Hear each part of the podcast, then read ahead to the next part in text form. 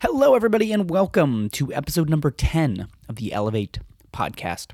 The podcast that's out to document and elevate the human experience through conscious conversation. I'm your host, Hayden Humphrey, and I'm incredibly excited to be sharing with you my conversation with Brendan Kumarasamy. Brendan is the founder of Master Talk, a YouTube channel and company designed to help the world master the art of communication and public speaking.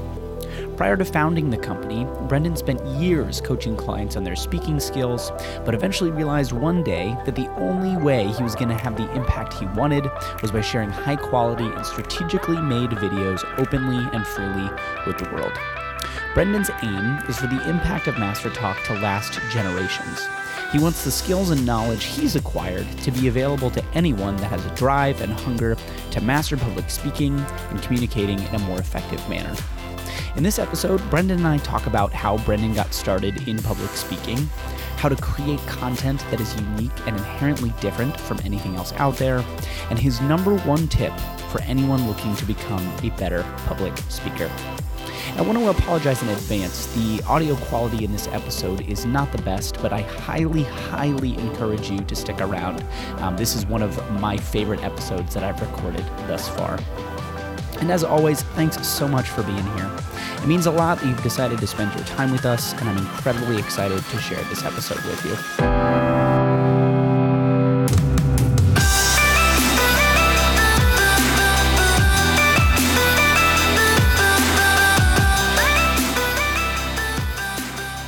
Brendan, my man, welcome to the show.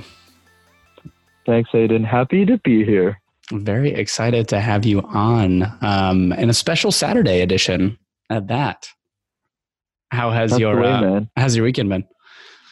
It's been good, man. You know, just the usual hustle, talking to awesome people like you, working on some videos, doing some work, achieving the dream, living the dream. What about you? Yeah, man, same thing. It's been interesting. I have been taking a look at how I utilize my weekends or how I use my weekends. Because part of me is like, I want to create more boundaries around when I'm working and not working.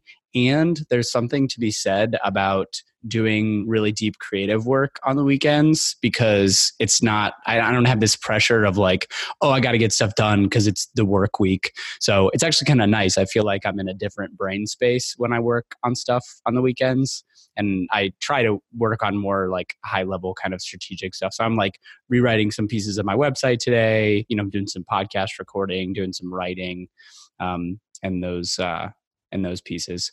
But that is the interesting thing about being an entrepreneur and running a business, as I'm sure you know. It's this question of like, how do I turn my brain off and set boundaries for myself so that I'm not constantly working. Let's just say I'm not good at that.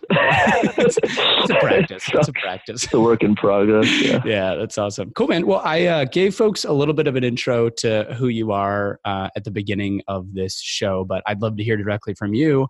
Like, what are you up to? Yeah, for sure, dude.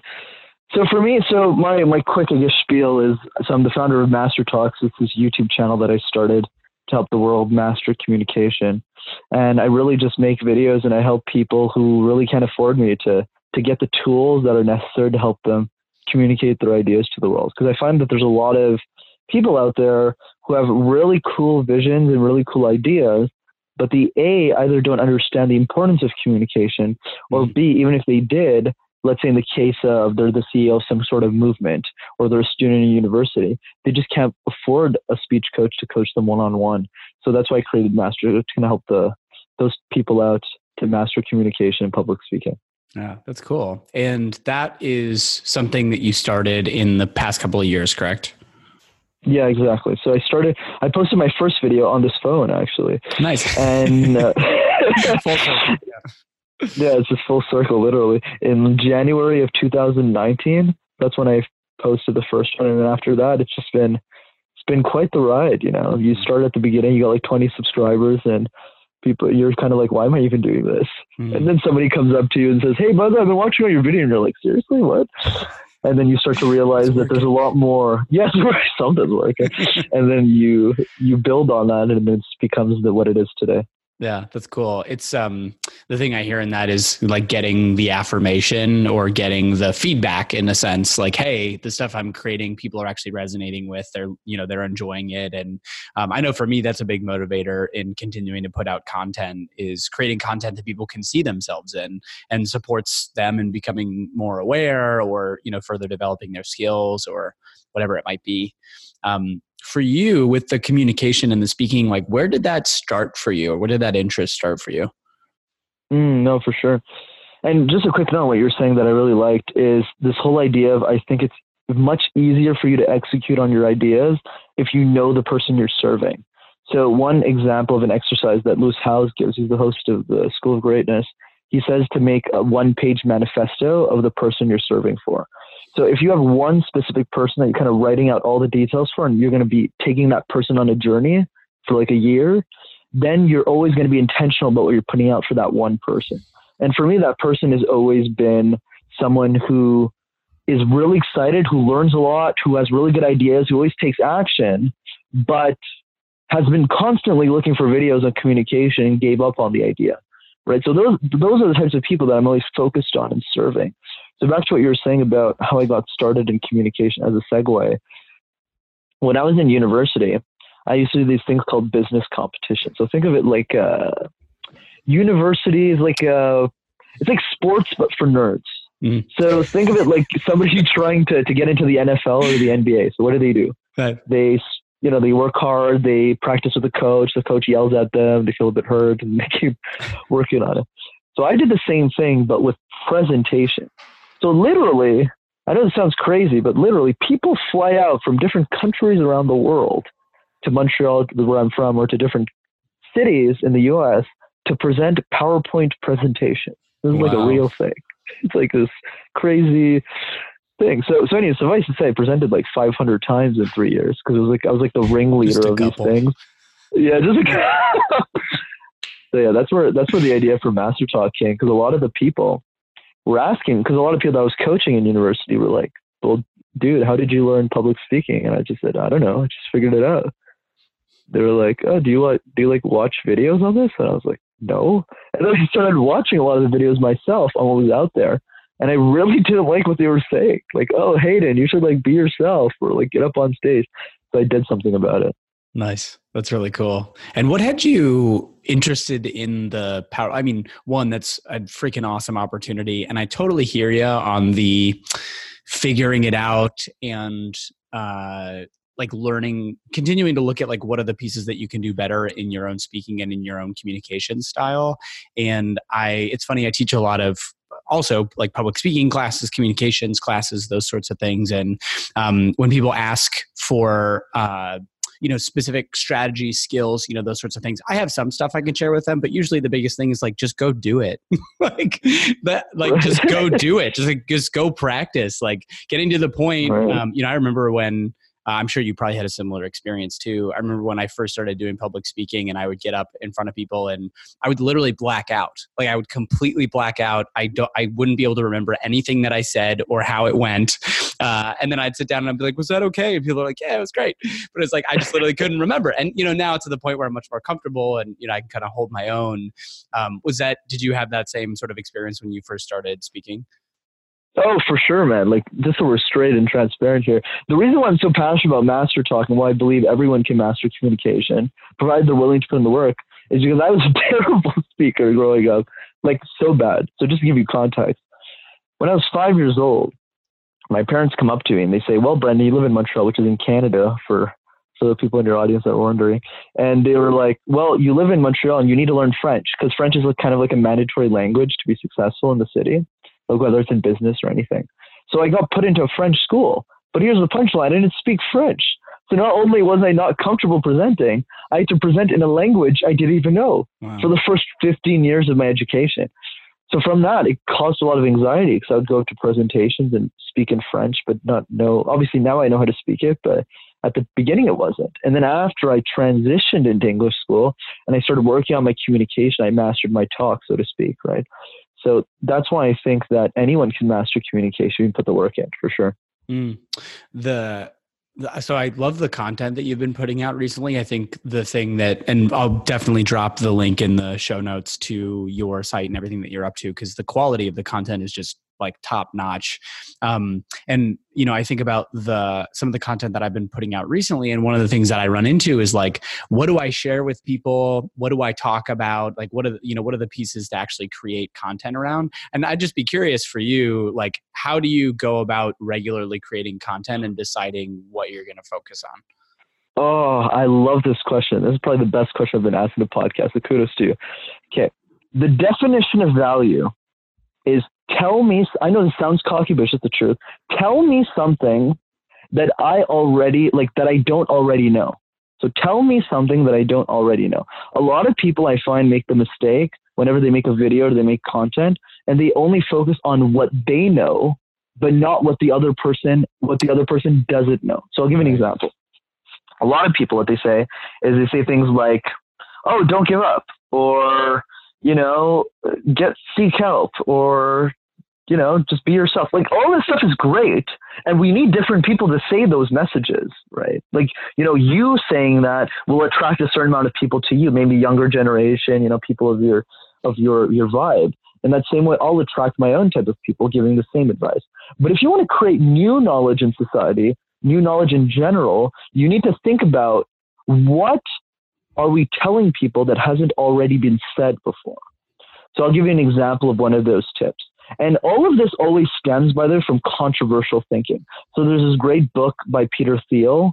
Uh, it's called Zero to One. he's a very controversial character, but the message is the same. And he asked a question that if you're if you're ballsy for it, think about it, which is what is the truth that you believe in that most people disagree with you on? So what's something that you like in life? What's something that you mm-hmm. believe to be true, but that most of society would say, I don't agree with that. And if you can figure out those thoughts, not only will you find unique ideas, but you'll find a unique purpose for your life that nobody else can think of. Now, I'll give you an example. One thing I literally thought about two weeks ago, right, after Kobe Bryant died, was I thought about the idea of, you know, since death is something that we are aware of, but we don't, we think of it more as a vague concept. So let's say I asked someone like you and you were like, well, when do you think you're going to die? You're probably going to be like, well, I mean, the average expectancy of an American is like 78, so I'll probably live until like 60 or 70. So I invented this thing that I call implementing an admirer timer. So basically, what you do is pick someone that you admire deeply and make sure the person that you admire has already passed away and has passed away at an age that is older than you, but young enough to be fearful. So I'll give you an example. For me, the person that's on my admirer timer is Kobe Bryant himself because he thought he was going to live until he was 60 to 80, and he had a lot more in life to give, but unfortunately he passed away at 42. And that is a very good reminder because I live with the intention that I'm going to die at 42. Because if you think about death as a vague concept, you'll never use death as a motivator. But if you always think about the person you admire greatly in your life, whatever for whatever reason, whether it's a mm-hmm. basketball player or a cook or anybody, and you know that the, you're the person you admired made the same mistake, which was they thought they were going to live forever and were wrong, that will be a constant reminder for you to keep pushing. Mm. that's a good example of something that's extremely controversial. So how weird that is that? Implementing a death timer, right? but, it, but notice also how effective that is, right? Memorable, yeah. I'm like, oh man, yeah. it's yeah. um, yeah, that's so cool. Thanks for sharing that. I hadn't thought about that before, but you're so right. You know, I think about mm. um, like the you know the work that i'm up to as a coach and oh man like i'm sure you probably follow some coaches i follow a ton of coaches because those are the you know they're just people in my industry and it's like there's so much of content. I'm totally guilty of this. There's so much content that's the exact same thing. It is like literally the exact same thing the exact same messages the exact same verbiage like all that kind of stuff which is great. People need to hear it. I think it's important. And i love what you're saying is like what's the what's the angle or the perspective or the unique approach that people haven't thought about before and that might be you know slightly polarizing because um, what i find is and what i've found is when i try and speak to everybody nobody really gets impacted. But when i'm super specific about who i'm speaking to those people hear it uh, and are attracted to me. And so it's this idea of like how do you create um, like polarizing content that gets visible, has people see it, has people at the very least notice it and check in with themselves around how they think about it. Um, and doing that on a really regular basis, which I think requires a lot of self reflection, it requires a lot of introspection, requires a lot of even setting yourself up to be able to have periods of time where you're getting those downloads and creatively coming up with those ideas. And I completely agree. And a segue to that into communication, Hayden, is that's exactly how I thought about Master Talk. Because I didn't know how I mastered communication, to be quite frank. But what I did ask myself is how can I teach what I did to somebody else? And since I was very intentional about that and I cared so much about teaching it, because I thought about all the people who wouldn't have access to those tools, that's when I really started to re engineer or reverse engineer, so to speak, what I was doing. And an example of a video that's up on the channel is how to present in a second language. There is literally no YouTube channel about that, like no video about that. And since I'm one of the few speech coaches who speaks multiple languages, I was just like, oh yeah, duh, like this is how you're supposed to do it. This is how you're supposed to think about it. So that's just one example of the way that I think about content. And back to what you were saying at the beginning of the conversation about leaving your weekends for creative thought, I make sure that I batch my content years in advance, not months, not days, years in advance so I don't feel pressured to make something below standard. So for the first year, I literally just made stuff on my phone, right? But the thing is, since I made everything on my phone for a year and I was really just trying stuff out, just remaking all that professionally saves me a year of time. So basically, what I'm trying to tell you, Hayden, is everything for 2020 is already done, right? I'm already done. I'm focusing a lot more on 2021. So whenever I'm thinking, I'm talking with people like you, or you're watching my videos, you give me feedback, you're giving me angles that I didn't think of. So literally two weeks ago, I was talking to a magician that was interviewing me, and she was talking to me a lot about magic.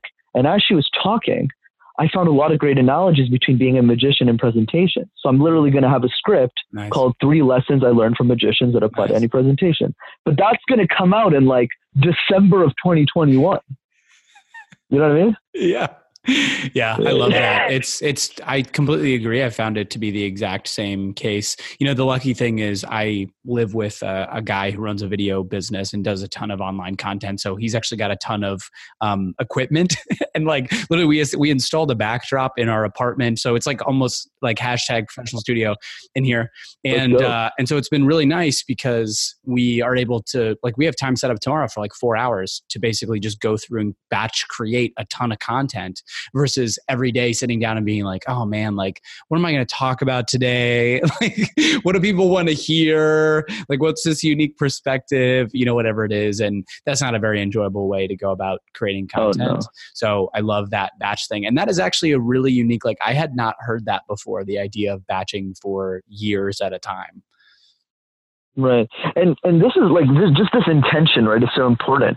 Like notice in the way that whenever I'm saying something that comes out of my mouth, I always make sure it's something that I believe you've never heard before. So that's how you increase value, whether it's in master talk, whether it's in life advice or just anything in general. What most people fail to do when they give advice, hence why they're bad at giving advice, is they always give things without thinking about what the other person already knows. So let's say I was in the same podcast conversation and you were telling me how to how to add value to people. I would just be like, oh, you know, Hayden, don't give up. Keep working hard. You'll get there. You'll be like, okay, Brendan, you're cool. That's great. I mean, that's awesome. But if I start saying stuff like death timers and like I'm batching content years in advance, you're like, oh, mm. okay, like this is new information I've never heard mm-hmm. before. So I'm always intentional with that, whether it's on the camera, off the camera, really any any setting whatsoever. It's so cool. It's there's this I don't know exactly how I would describe it, but this concept of like virality or memorability. And the piece that I love in what you're sharing is these anecdotes or the frameworks that you use to talk about these things are different and very memorable. And it helps you stand out, I imagine, in the you know in the online space when you talk to people when people are looking to hire mm. you as a coach like you bring a very unique perspective and brand. And it's been interesting because i've been thinking about the same thing you know in my own brand like how do i create uh, branding names um, events frameworks things that are memorable and people are more likely to spread and share with other people. So even like I feel lucky that my name is Hayden Humphrey, like alliteration, HH, like it's actually easier to remember. And I've had people tell me cool. like, you, you know what I mean? It's like, and I mean, that's something that's just natural, right? Like I just kind of was, I, like I lucked out that way. But when I think about the events that I'm creating or like this podcast or any of the content that I'm going to do, it's how do I provide these, these, these frameworks and these messages that are very memorable and mm-hmm. also like these anecdotal anchors like sharing these stories and these details that are so vivid um, that they get caught and stuck in people's heads because that's really what you want at the end of the day is brain mm-hmm. space in a sense one one thousand percent and yeah and i just completely agree with everything that you just said you're absolutely right in the sense of like just to take what you were saying to the extreme like i feel bad when I waste people's time. Like if, if people have the humility to take a sit, to sit down, listen to a conversation I'm having with someone else, or just taking the time to ask me for advice, I believe it's a moral responsibility and a duty to make sure that they walk away better off than versus if they found me, right? Or versus if they never talked to me, right? And if you're always you're always not caring about your audience but obsessing over them, and that applies to public speaking also, you'll have a huge competitive advantage that nobody else can beat you at. And that is the one commonality that all the top influencers in the industry have. Whether it's Jay Shetty, whether it's Gary Vee, even if they might say the same thing, they say it in completely different ways. And the way that they project that same message is completely unique to them. Exactly. The moral obligation to not waste people's times or provide value to everyone that you connect with. I'd be curious, like, where do you think that came from? Mm. I that's a good question. And I don't have the perfect answer, but I would say something that I think it stems from is I, I guess it stems from a strong value system. Like I find what most people don't do at any age, whether they're 10 years old or 100 years old, is they don't sit themselves down and ask them what they care about, what they value, and why they value those things right? And I think the difference between me and I think most people is I sat myself down and asked myself those discomforting questions. I'm sure you did the same exercise in the sense of, okay, what am I here to do? What am I trying to achieve out of life? And what actions and steps do I need to do to actually mirror what I wanted for myself? So if I say that, and I'm not always 100% honest or, you know, with that, but most of the time, right? And if I say something like, well, my purpose in life is to be the key that unlocks every other lock, right? Then I need to be the embodiment of that. In the same way that if my goal, on the other hand, was, let's say, to be a professional sports athlete, well, I need to mirror the effort that I'm putting into doing that. So I would say the way that that value system comes from is reversing engineering the goal, reverse engineering the goal. So if my goal is to become the number one YouTube channel on public speaking, what do I need to do to get there? I need to honor the people that I meet in my life because I need community to build this thing. And I need to make sure that in order for them to want to build a community with me, that I'm adding value to them obsessively because the people who are beating me right now are adding more value than me. So I think that's a more tactical way of thinking about it. But I guess on a more personal front, it's just the way that I was grown up because like my, my mom was always like super selfish, selfless, right? In the way that she she did everything, whether it was like there's quick story, I guess. So when I was 10, right, I found 10 bucks on the floor. I was like super excited because I came from like a broke family. So for me, like 10 bucks was everything. Like $10, like this is life. So I go up to my mom and I'm like, I found 10 bucks. And the first thing she asked, she was like, well, was there anyone else around you? Like, are you sure that like that's yours? And I was like, no, I swear it was alone. And then she said nonchalantly, Oh yeah, I remember a couple years ago, like I was walking on the street and then I found it like a 10, 20 bucks on the floor. And I was like, cool. And then she's like, yeah, those people, those girls in the front stepped over. So I picked it up. But then she said something after that completely shocked me. But she said it in such a way that was so casual. She said, oh yeah, and then I took that 20 bucks and then bought a family food because I knew they couldn't afford it that day. And I was like, what? Wow. But she said it like she was getting a coffee or something. And she just, yeah. and I never forgot that story right? So it's just the way that I was brought up as well to always serve other people. Yeah. It's interesting. I think, you know, when we think about our families, there's all of this impact and influence and you know i mean it's really the place where we initially decide who we are and how we see the world and how we want to operate within that world um, i'd be curious for you like i love that story around your mom and the um, like the the sense of obligation and responsibility and service that that i hear in that i'd be curious for you like as you've grown up as you've started these businesses, as you've learned more about yourself, like what would you say are the ways that you have historically gotten in your own way or gotten in the way of the things that you've wanted for yourself? Mm, I would say a big one has to do with upbringing. So let's say, for example, we we believe that a certain thing. So let's say, for example, you know, like a lot of the businesses that my dad started when we were, when I was younger failed a lot. So you you grew up with a belief that business is too risky, that you should never do it, yeah. right? Yeah. And that's that's a belief that I, I still have a bit to this day, right? That it's slowly disintegrating as I realize that I have the qualities to make this thing happen. But the the version, the way that I, I would summarize this for you in the audience is you need to get really good at destroying old versions of yourself.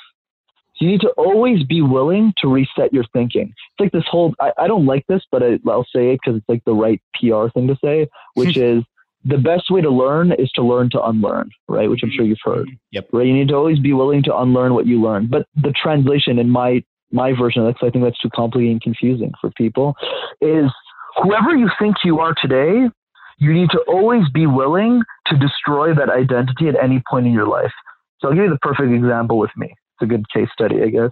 Three years ago, you told me I was going to be a YouTuber. I always thought you were crazy. I was like, what is this guy thinking? Like, I'm, I'm just going to be, literally, the only thing in my head was be an executive of a company, make half a million dollars a year, never be poor ever again, and just take care of my parents. That's mm-hmm. it. Like mm-hmm. there was nothing else to my life. Mm-hmm. But then as I evolve and I start to desire the things, whether, you know, I start to listen to podcasts and I started getting into self development, then I created a new identity for myself on who I wanted to be. A smaller example of that, to I guess make it tangible, is last year, right? I had no money in my bank account. Like I, I barely started my corporate job. I had nothing in the bank. So I, I left my, my money mindset the way that I think about money was built on a lot of scarcity, uh, scarcity, excuse me. So you don't have a lot of money and it's tough and life's hard, whatever. But then as I started to make money, because before then I used to think money was everything, like just you need the money and whatever. When I started making money, and it was not much, you know, close six figures, whatever, like you know, fifty thousand, whatever. When I started making that money, and I I started like buying stuff, I realized that all of the all of the stresses that my parents had about money weren't real. When they were saying that, you know, groceries were expensive, then I looked at my bill because I was paying for them. It was only 200 bucks. I was like, this is not a lot of money. So I had to change that version of myself from someone who had a scarcity mindset in money to an abundant one. So as we're building, and this is the same thing as I'm transitioning now from an employee to a business owner, we're always constantly destroying past versions of ourselves to make room for new ones. And every single time we destroy that version, and we move on to the next version, it gets harder and harder and harder to do because of the way that because we start to believe things and we start to rely on those beliefs, if that makes any sense, to get to where we are. So let's say I get a job at IBM and I believed all of these things to get there. So I'm going to believe that to get to the next thing, I need to do the exact same thing. But now you're telling me half that stuff doesn't make sense anymore, right? So as you become more success, especially when you get to like seven figure, eight figures, then you're going to be like, well, I don't want to change myself. Like I'm winning. It's like, working. It's working. it's working. Like, but you have to destroy everything. You have to always be willing to bulldoze what you already know, which is weird advice, but it's true. Mm-hmm. That's so awesome. The uh, the thing that I don't want to step over either is like the amount of courage that that takes and in in a way to the amount of self-love that takes to be able to like take a look at these things that are no longer serving you and be able to talk about it because one you got to face it like you actually have to become aware of what it is and then two you have to practice something different which in and of itself is usually pretty scary because we're afraid to let go of those parts of our identity. It's how we stay safe. It's how we stay comfortable. It's how we stay in homeostasis in a sense. So that up leveling and that renewal and that reinvention requires a lot of courage. So i don't want to step over acknowledging you for that because it's it's um it's not unfortunately not more common. Um, but I've totally seen it, you know, play, has played out in my life the exact same way. It just becomes this. I've gotten to the point now where I'm like, any any belief that I have, I'm like, it's great, but if it changes tomorrow, that's totally cool too. Because I've just realized it doesn't make any sense to hang on to it. it makes no sense to hang on to it. Um, yeah. Because, uh, well, I think the the thing, the last thing I'll put in around that is like the um, there's a there's a there is a terrible amount of stress and anxiety and negativity and self hatred that comes from identifying with your stories and identifying with your the pieces of your identity that are transient and not actually real. And so i think there's so much that's possible in in separating those two and getting in touch with your own just innate humanness outside of the stories because then it just makes the stories that much easier to actually change and shift and choose something different. Man you're so right man. Look at another quick way i just put a bow on this. Uh, there was this episode i was watching with deepak chopra and he was saying that for two to three times a year he would go to like a monastery in like a random country you know get rid of everything. So like his clothes, you just put a monk's thing on. But the weird thing that he did that I didn't understand was he would shave his head and shave his eyebrows. So Tom asked him, Tom Bilyeu is the host of Impact Theory, Theories, another podcast. He asked him, like, why do you do that? And his answer was, if I don't have my identity, who am I? Right? So he literally begs on the street two, three times a, a year to reset that identity. And he basically challenges people to think about if you don't have your identity, because a lot of this is wrapped up in even our names, like the fact that my name is Brendan, the fact that I work at a company, the fact that I'm a YouTuber. What if all of this disappears? And another way that he explains this is like, let's say you take a water bottle, right? And I asked you what it was. You would say, look, it's a bottle. But the truth is, is it's not a bottle because that is the human construct in which we believe it is. Because if you asked a baby what that was, they wouldn't say it's a bottle they would say it's a shape or a form or a liquid or like a, a thing to touch. Mm-hmm. So all of these things, even the very water bottle that we believe is a water bottle, is a construct in and of itself. So basically, what he says that the only way to truly understand who you are is to completely get in the habit of destroying your own identity. It even takes it to the extreme by you know flying out to different countries and playing the, a role of someone that he isn't even. Yeah, the uh, I love that the piece identity is so interesting because i think that there's so many there's so many forms and factors that influence and dictate what we believe our identity to be. There's just so many pieces for a lot of people. Um, i'd be curious for you like what's the part of your identity that you've had the hardest part owning? Hardest part owning? It's probably the fact that i'm very ruthless like another way of asking the question is what it, like that I ask a lot of people that I interview is what do you think is the biggest misconception people have about you? Right. And for me, it's that I'm really nice. Like people tend to think that, man, look at Brendan. He is such a nice guy. He is he's making videos for people, for the poor. He's like this Robin Hood as character. right. But the truth is I'm just as selfish as anyone else, right? It's just the way that I derive my happiness is just by doing a lot of stuff. And I'm also very competitive. So I have this thing that I call um, conjuring up enemies. So the one way that I've motivated myself to do anything in my life is I always compare myself to anyone that I want to beat. So a good example was when I was in university and I wanted to get a job in accounting. The thing that really pushed me to go after it, because at the time I knew no accountants, I had no network, and I was this poor kid, right? So so who am I to have this job? But then I would start to see people that I knew I was smarter than, that I knew had more potential than, that would get these jobs. So every single time I'd compare, Master Talk's the same thing. I looked at all the other speech coaches on YouTube and I was disappointed by their content. So I said, I can do better than this. So in that same way, that was a difficult part of me to really own in myself because that's something that most people wouldn't like to hear because it makes you very controversial, right? You just see the face like in my, I mean, it's, it's audio, but you, you kind of see the vocality and the way that I speak changes absolutely changes when I talk about the people I'm trying to crush versus the people I'm trying to help, right? So it's kind of like so that was an identity thing that I had trouble getting used yeah. to, but it's okay. I got over it. yeah, it's just I'm not nice. no, that's awesome. Um, so the so you've got this saw the business going on, Master Talk, um, and you're also working full time, correct? You so got it. I'd be curious, like, how have you gone about actually balancing those two, or what's the experience been like for you in doing both of those simultaneously? Right. And I would say one way to think about this for, for your listeners is if you're not willing to do something part time, you can't do it full time.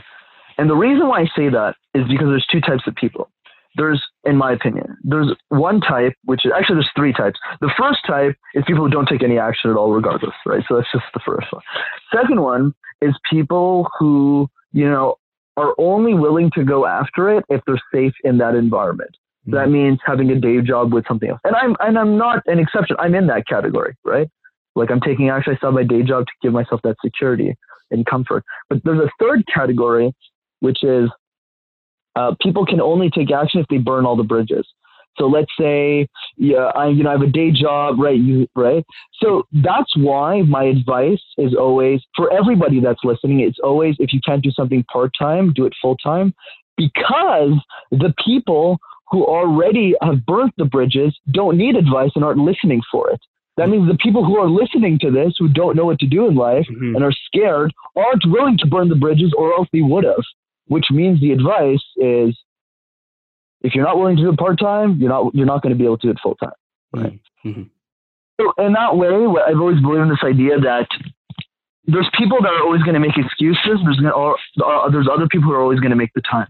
Right? And for me, it's always like you. I make the time. Like there's some time, some days I don't sleep as much as I want to. I've literally taken what six flights in the last two weeks and I'm going to take another two next week. That's just, it's, I just want it really badly, right? It wasn't like that at the beginning though. At the beginning, it was just like, you know, I'm still going to work, you know, at the company. That's just what I'm going to do.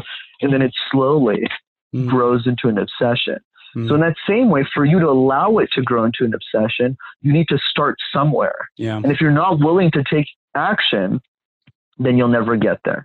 One other thing I'll say since we're on this discussion is a lot of people ask like, "Oh, Brendan, how do you have the motivation?" And I go, "Look, there's no BS or no motivation stuff that's going to help you. The only thing that's going to help you is understanding the alternative. Don't think about the people that you're helping. Think about the people that you are hurting from not taking action. Yeah. There's a thousand reasons, like ten thousand reasons why I didn't want to start Master Talk, why I didn't need to. I'm 23. I have no PhD in communication and I haven't. Well, now I'm coaching, you know, good people, but I'm in the sense like before I didn't have executive experience, like coaching C-level executives, right? So who am I to like be the coach for like the world, right? It makes no sense. But what does make sense is the millions of people that are currently hurting because they don't have access to the free tools. So do I wait 10 years until I'm an executive of a company and then do this when I have a mortgage and when I have kids and I make more excuses? Or do I say I need to take action today because Tom, who's nine years old and wants to like raise a hundred dollars for charity, well, he's scared to just talk to his friends to raise a couple of bucks. So he needs my advice, and he's only going to listen to me because why would he listen to a 50 year old dude who's like teaching communication? If he listen, if he sees me, he's going to be like, well, he's the right role model for me to follow. So if you think about the people you're hurting, you will never lose motivation ever. That's so interesting. There's like a million different things that I want to comment on in what you just shared, but um, I think the two big things. One is this idea of making decisions from a place of commitments instead of circumstances, which I find in the conversations that I have with people that is far and away the biggest thing that keeps people stuck is taking a look at current circumstances and deciding what to do from there versus what's the commitment that I have and how can I make a decision mm. from that place. Because when you choose from circumstances, it begets additional circumstances, which is usually I don't have enough money to do it or I don't have enough time or you know whatever it is. That's good. Is I'm I'm, I'm going to make a decision from the thing that I'm committed to, which for you is making an impact and serving those people. And the second piece that you said said that I thought was so important was this idea of there are a certain set of people that are only going to be able to hear your voice. And I know for me, as someone who has historically struggled with feeling like I, if I take up space or make my voice heard, that's somehow selfish. And then there's less for other people. That's, it's really important for me to hear because it's this idea of like, oh, it actually matters. Like me bringing the thing that I see, my authentic uh, perspective and lens and view on things, taking up space and having it heard is incredibly important because there are people out there who are only going to, you know, or who will be impacted in a particular way because of my experiences and who I am. And because I'm committed to serving and I'm committed to, you know, supporting them in creating what they want. So I love that idea of, you know, first and mm. foremost, choosing from commitment and then having that commitment be your full authentic expression out in the world.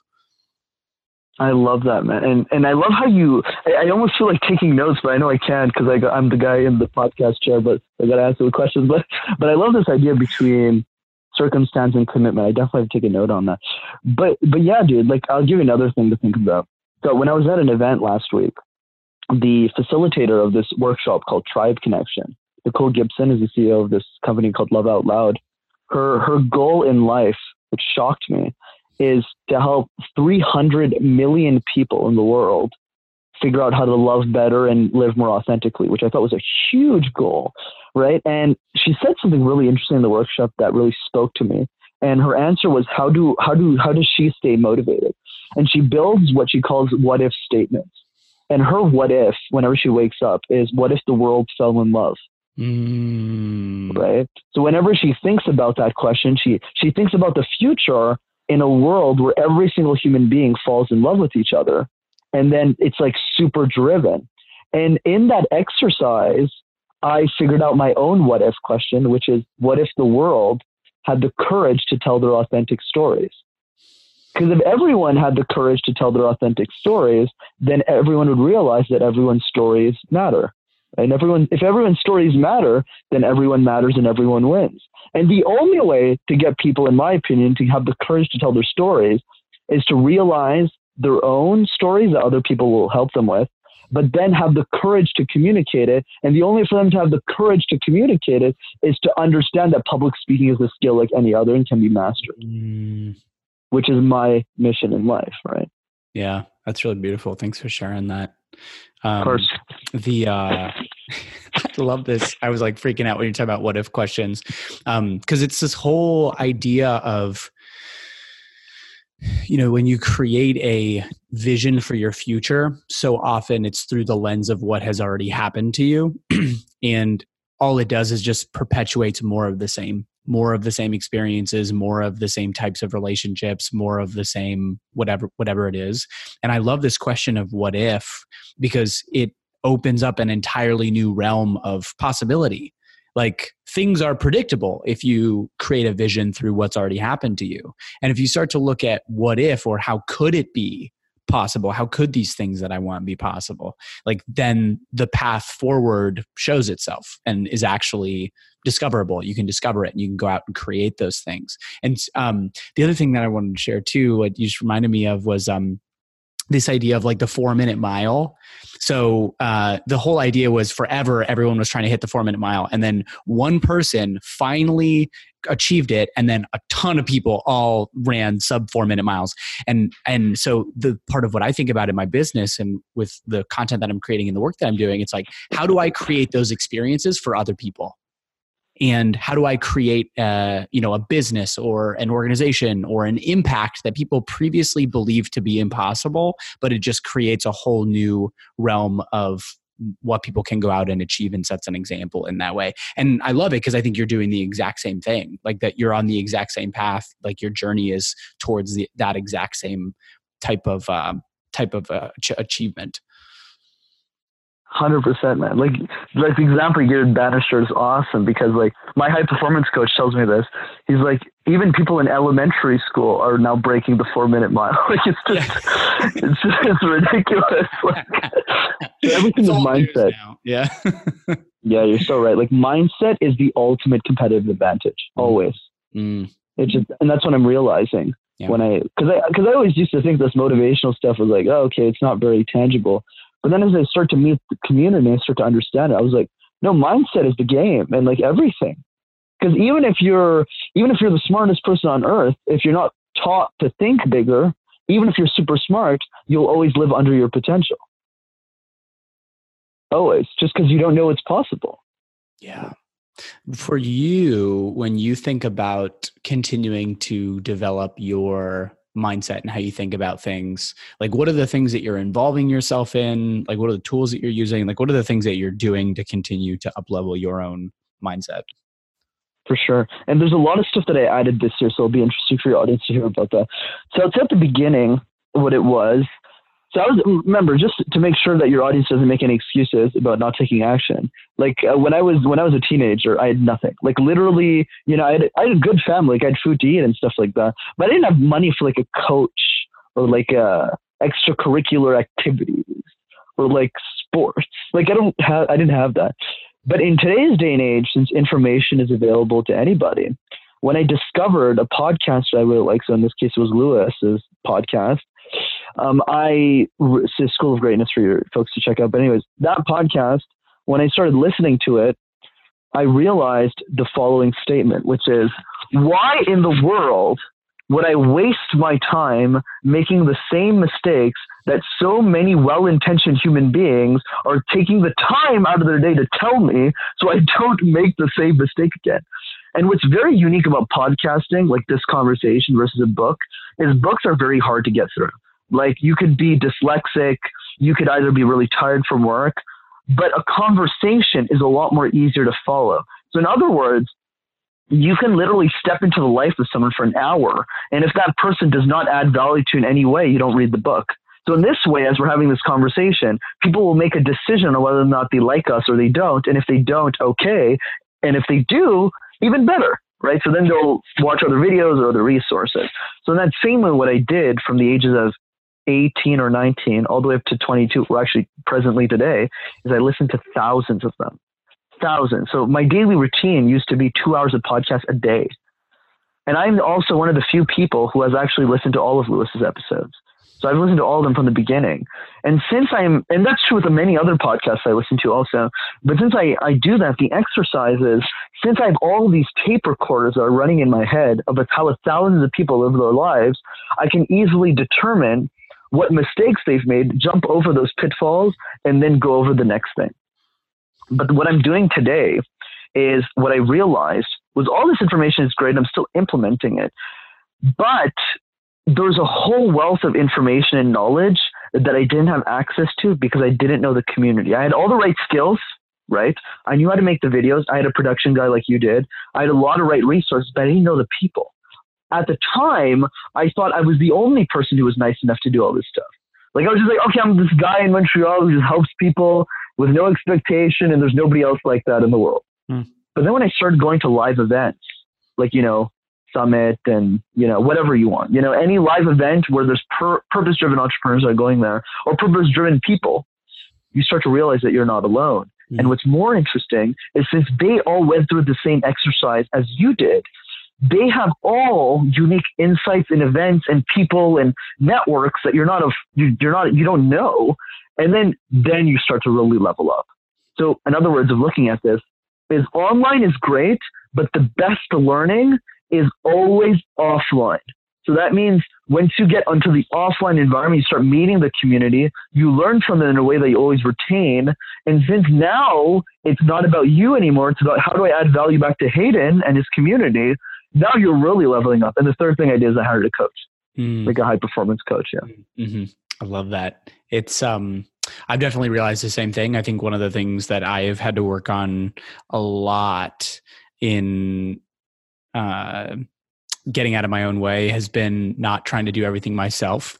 like I'm, you know, I'm looking at like the stuff that I've done in, you know, the two and a half years, three years since I left my full-time job. And it's just so interesting to look back and be like, oh, I wonder how, how it would go, have gone differently or how it would be different if I had just from the get-go mm. been like, Hey, I need the support. I don't know what I'm doing. You know, I need to do whatever.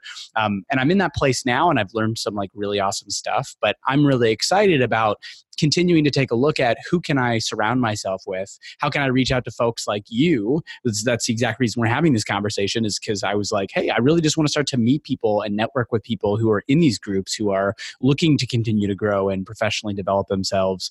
Um, and I've just had some really awesome conversations in you know the last couple of weeks, and who knows where those are going to go. But at the very least, I know that like when cool people meet cool people, magic tends to happen. um, and so it's just looking how to how to how to get in front of more of those types of folks. Really, Mm. I'm with you, man. I'm with you. love that, dude. Cool. Well, so one thing that I wanted to ask you about, because I, you know, this whole concept of supporting people and teaching people in like how to communicate more effectively and how to present more effectively like what would you say are the big pitfalls or the big things that people usually run into and get stopped by as they're trying to become better communicators and public speakers For sure. So it's in the context of public speaking, Hayden. What I always say is there's really one thing that you need to master at the end of the day, which I call the PSW, so your public speaking why. And I'll explain why that's so important. So if you think about, let's say me and you are running a marathon. So me and Hayden are running a marathon. Okay, we have a marathon in six months and we're working hard together. We want to get that race completed. If I don't want to wake up in the morning and I don't want to get out of bed, and Hayden's knocking on my door at 5 a.m., I'm going to get up. I'm going to start running because me and Hayden have a clear goal, which is finish the race. And every week, as we run a five mile race, a 10 mile race, a 15 mile race, we're slowly getting closer to the goal because I see and visualize us finishing the race, getting our participation medals, and saying we finished it. So in that way, running a marathon is a very, or any race, has a very clear goalpost, weight loss or anything like that. You want to achieve it, and it's very concrete. But here's the punchline: in public speaking, that goalpost doesn't exist. What does being a great speaker even mean? Does it mean that you're silencing more? Does it mean that you're saying no ums and ahs? Does it mean that you're speaking to crowds of 10,000 people? There's no answer to the question. And that is the biggest challenge of public speaking, which is accountability. You don't wake up one morning and say, hey, Hayden, you want to like get breakfast and then go give presentations? Like nobody does that, right? nobody does that. It's just not, right? yeah, maybe. So the speaking is a skill that anyone can master. But the reason why very few do is A, because they don't have access to the tools. That's why Master Talk was created. But B, because the reason for mastering communication isn't strong enough. If the only reason why you want to master communication is to get the next promotion and you want to be a top speaker in the world, the answer is you'll never get there, in my opinion. But if you're someone who is not sure, you know, about if you can master communication, but you have this really strong vision, you're like, man, like, I want to help other people overcome addiction. I want to build the next Facebook. I want to help other people elevate their lives, right? In your case, if your vision is strong enough, but your communication skills aren't, I can almost guarantee that you can master communication because you care so much about the audience that you're willing to get there regardless of what hurdles you'll have to overthrow. The first tip that matters at the end of the day is what is your public speaking why? And if it's strong enough, you'll be a 1% speaker. And if it's okay, you can still be really good at speaking for work, but you'll never get into that category of elite speakers. Mm. What's your PSY, PSW? Ooh. So mine evolved over the years, right? Because I'm I'm a unique case. Because I'm sure you're, a lot of your crowd is probably wondering, like, how is Brendan like this knowledge about public speaking when he's only 23? That makes no sense, right? Because most people who are good speakers, if you think about Gary Vaynerchuk, Lewis Howes, all these different figures, and the reason is because they've been speaking for 10, 15 years, 20 years, right? But I'm that in age, so how did I how did I get there? And the answer is simple. When I was in business competitions in university, it had a lot more to do than just giving presentations. It was this weird thing about like military camp, right? It was like this weird environment where our school was like the school that you would you would be afraid of whenever we'd go to universities and competitions.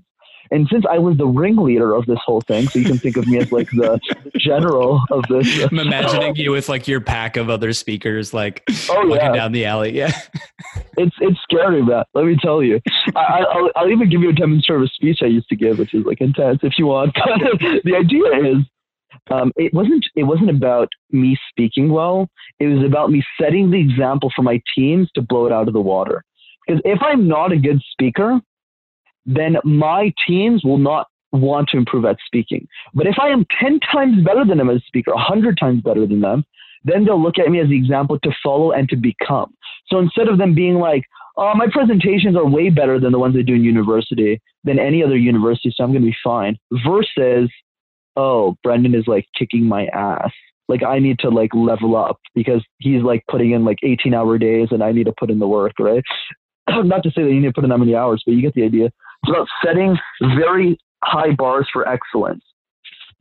So that was my public speaking why. It had nothing to do with um, the competition itself, but it had everything to do with making sure that my delegates or my the people who are following me making sure their hard work got the result that they deserved. They were they were working 10 times harder than any of the other universities. If they didn't get a first, second or third place finish, it would be more crushing for me than it would be for them. So it is a responsibility for me to push them beyond the limits that they hate me, but they end up they didn't ever hated me, but to that level so that when they do win their MVP trophies, I know they're going to get the result that they deserve, right? That has been my driver. I just did that like crazy. So I presented like an insane amount of times, and I would stay up until like midnight, 1 a.m., yelling at my delegates and be like, "This is not how you present. You need to do this, do this, do this," right? And in that same way, I developed my PSW, which was win competitions at any cost, but more importantly, win competitions for the people around me that deserve to win, right? And that PSW doesn't exist anymore because I don't compete anymore. That transition from that intense general esque point of view to it. yeah, thank you, man. I appreciate it. so the transition was that to why am I still willing to give the same podcast interview, the same rationale, the same talk about communication, the same keynote that I've done hundreds of times, literally at this point? Why am I still willing to repeat it over and over and over again? And the reason is because I care so much about the impact that communication can make in my life. And I honestly believe, like, I literally live with the belief that I'm the only human being on earth that can make Master Talk a reality. Because I got lucky in life, man. I, I was born in a first world country, right? I was able to land a very well paying corporate job early in my life. So I was able to focus on my dreams and everything a lot earlier because society gave me that opportunity to do that. I ended up being born in Canada, not India or Sri Lanka. So I didn't grow up with an accent, which makes me a better poster child. That could have literally easily not have been the case. Could have easily been born somewhere else and not had that opportunity and I speak multiple languages. And I'm generous enough to make these videos and invest my own personal capital and I literally spend 25% of my entire salary on Master Talk videos, and I spend almost the entirety of my own salary on Master Talk as a business. So that means that since I became at all of a sudden one of the few human beings, and probably the only one in my age category that wanted to pursue this, it turned into a necessity rather than just an option. Mm-hmm. Right. And when we have that necessity and when it becomes something we absolutely need to do at all costs, then your public speaking wise pretty intense, my friend. totally. Burn all the yeah. bridges. Yeah. Yeah. I love that. Thanks for sharing that, man. Um, of course, man. Cool. Well, so where can people find you online? For sure. And I'm very accessible. So feel free to message me on Instagram. I'm at Master Your Talk. If you have any questions about public speaking or any questions on the videos, I'm happy to answer that. And you can check out my videos as well on my YouTube channel, which is Master Talk in one word. Rad. And what is a parting piece of wisdom that you have for folks to elevate themselves, their communities, and the world? So let me, I guess I would say something I haven't said yet. One piece of advice that I have is what I call step into your insanity. The issue that most people have is we play by what other people want us to do. And that's normal because our brain is wired for survival and not happiness. And the best way to survive is to comply with what everyone else tells us to do. If I'm friends with Hayden and Hayden wants to go party on Friday and I don't want to go, Hayden's going to think ill of me because I don't want to go partying with him, right?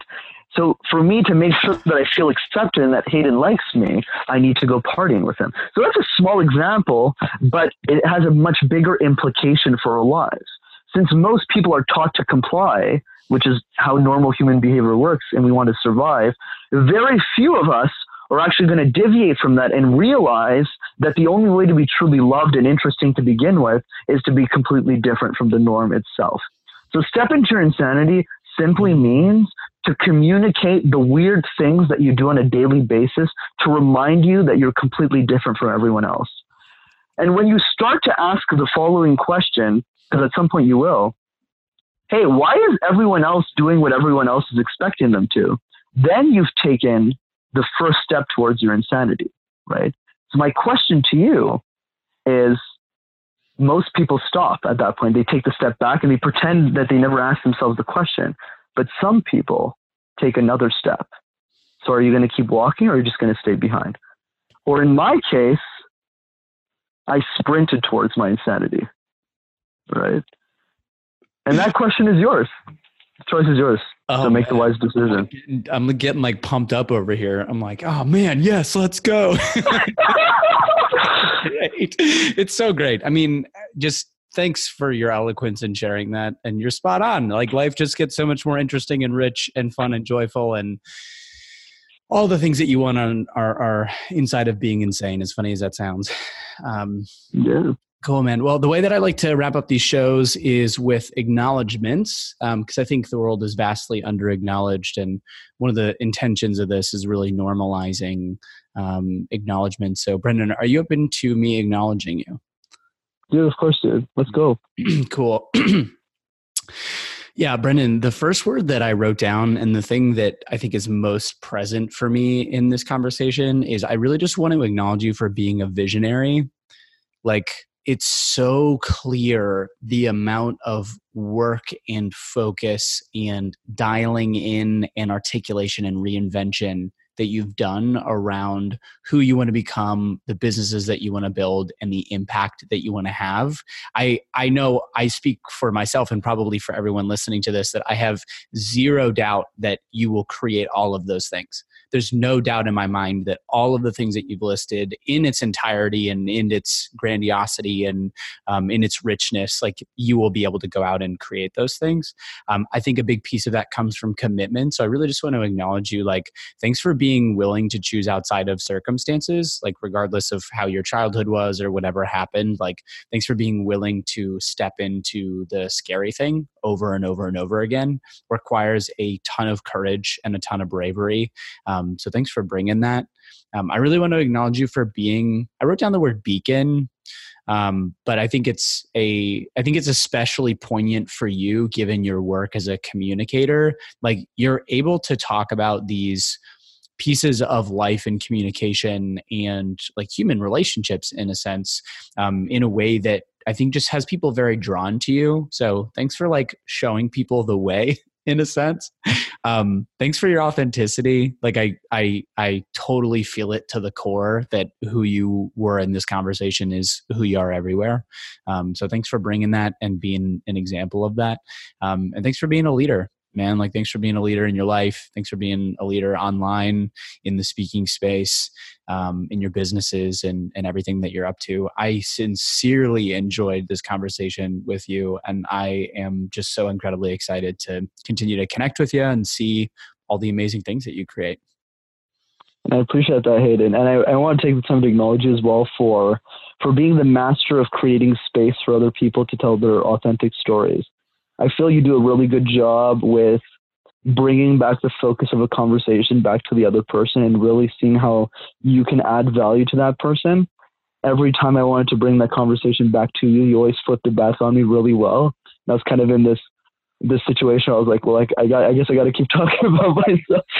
And uh, and I really respect that, especially for you who's just getting started with podcasting. I think it's really impressive that you've done that very early on in, in your career and I think you should really keep doing these things. So you got a gift for it, man. I never went this far with anyone in the podcast, so so kudos to you, man. That's man. awesome. Yes, I'm wearing that as a badge of honor. cool. Yeah, take that. All righty, man. Well, thank you so much for being on. I hope you have a great weekend, and uh, we'll talk soon. Yeah, man. Cheers. Thanks so much for tuning in. If you enjoyed this show and want to stay up to date on new episodes or other special offers, I'd invite you to subscribe on your favorite podcast platform. And if there's ever anything I can do to support you, please don't hesitate to reach out and let me know. See you next time.